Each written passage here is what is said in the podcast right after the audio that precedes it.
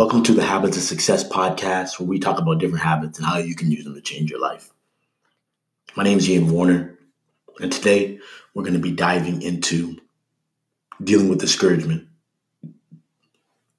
Now, discouragement, and, and, and I'll, I'll, be honest, the reason I'm even diving into this topic is because, you know, this morning especially, I've been feeling extremely discouraged about just a few things. And um, everyone can relate to that. That's just that point in your life where nothing is clicking the way you want it to, nothing clicking the way you thought it would, and uh, you you just start to lose faith that like you can actually make it happen. You start to doubt, and and um, it just kind of can be a downward spiral if you let it be.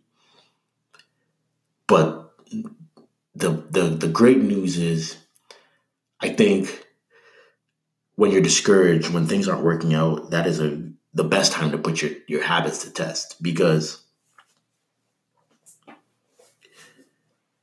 if you can only do something when times are good, then you're not really doing it.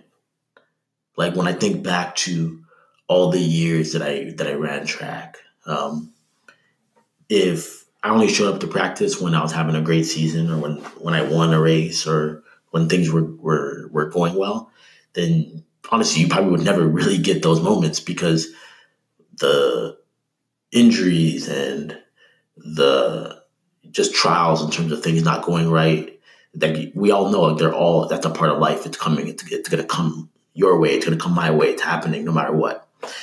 Um, so you have to still stick with the things that are tried and true um, even when things aren't working out. Because i think it's really easy to just be like, well, you know, stuff's not working out. So, you know, I'm just to go just be reckless. You know, what's the point? What's the point of being disciplined? What's the point of having all these habits? Because they're not doing anything for me. So, you know, YOLO, you only live once. I'm to go out and just do whatever the hell I want to do. That is an approach. It's not one I recommend, but it is an approach. Um, what's tougher, but I think what's more rewarding is when things aren't working out and you say, you know what, let me lean in, let me buckle down on my habits, let me buckle down on the things that I know are gonna pay off in the long run. So you see, if you if you're the type of person that when things start going wrong, you stop reading, you need to do the opposite. When things aren't going well, you need to read more. You know reading is gonna pay off in the long run. Um, and why discouragement sucks is because discouragement makes you focus on now like nothing else. That's all you can think about is like what's happening right now. This is what I feel like right now. This is what I don't have right now. And um, you start to push the long term mindset away. When things are going well, it's like it's so easy to excel in the now and also think about the future because when things are going well, you're like, oh my gosh, things are going this well now. Just imagine what I'm going to be doing in 10 years. Just imagine where I'm going to be. And you can, you can zoom out to the future and the future looks great. But when things are going bad, all you care about is right now. So I want to give some practical things that you can do to continue pulling yourself out of discouragement. Um, one of the one of the biggest things that has always worked for me is continuing to just put one foot in front of the other. And the way that looks for me is continuing within my habits. And I'll give you an example. Before starting this podcast, I was like, oh man, I don't want to do it today. Like, screw it. I'll just skip a day. Like, is anyone even going to care? Probably not. And that's what I was literally telling myself in my head. But now that I'm doing the podcast, because it's my habit, I'm just putting one foot in front of the other. I feel better already because I'm moving. The worst thing you can do when you're discouraged, when you're depressed, when things aren't going well, is to limit your movement, is to stop moving.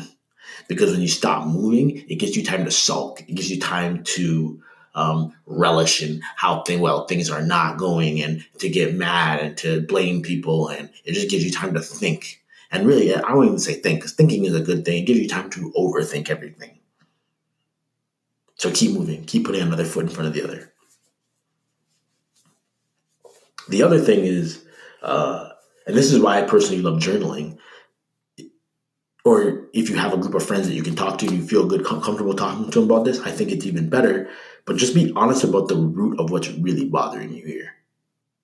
I think we can lie to ourselves and and uh, tell ourselves that something else is bothering us because it feels better to say that. So, for example, you might be mad because you feel like something's not working out, but in re- but in reality, you feel unheard and you feel like no one cares about you, and um, you feel like it's a personal attack at like your own like self worth. But like that sounds weird to say it, so you just say, "Oh, you know, something that I I worked on didn't go well." But it's it's really deeper than that. But I think being honest about that with yourself, it's like you can lie to other people, but like you should never be lying to yourself. You at the very minimum, you need to be telling yourself the truth. Because once you start lying to yourself, then you're lying to everybody. Um, but if you can tell yourself the truth, then you can begin to tell others the truth. So I think getting to the bottom of that is is going to be really good. I would say the third thing when it comes to discouragement is looking for how you're getting better. Like I think in the trench, in the trenches of life, it's really easy to just be like, why am I in the trench? This sucks. But it's a lot harder to focus on how the trench is improving you, how the trench is building you, how it's getting you better, and how maybe if you didn't have that trench, maybe you wouldn't be ready for the thing that you think you want right now. So just think through that. Like, what can you take away from this discouragement? What did this this period of your life, even if it only lasts a day, what did that day do to make your life better? Because there's always a positive, right? And like even like success comes with negatives, right? There's there's like nothing is all good and nothing's all bad.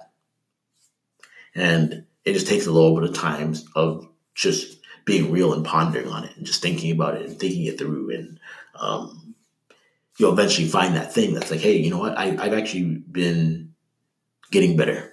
I've been getting better.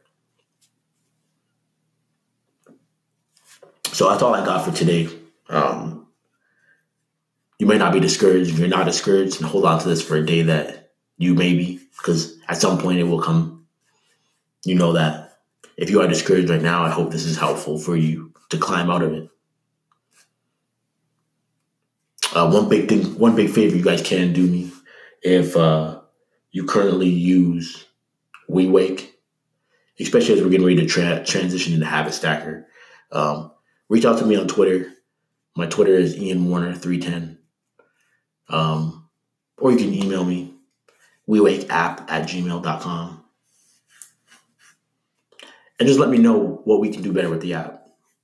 Any feedback would be good. Um, what, what, what, what would bring you back to the app more? Any, any of that stuff, anything you can think of, um, your feedback would be greatly appreciated. You guys have a wonderful day.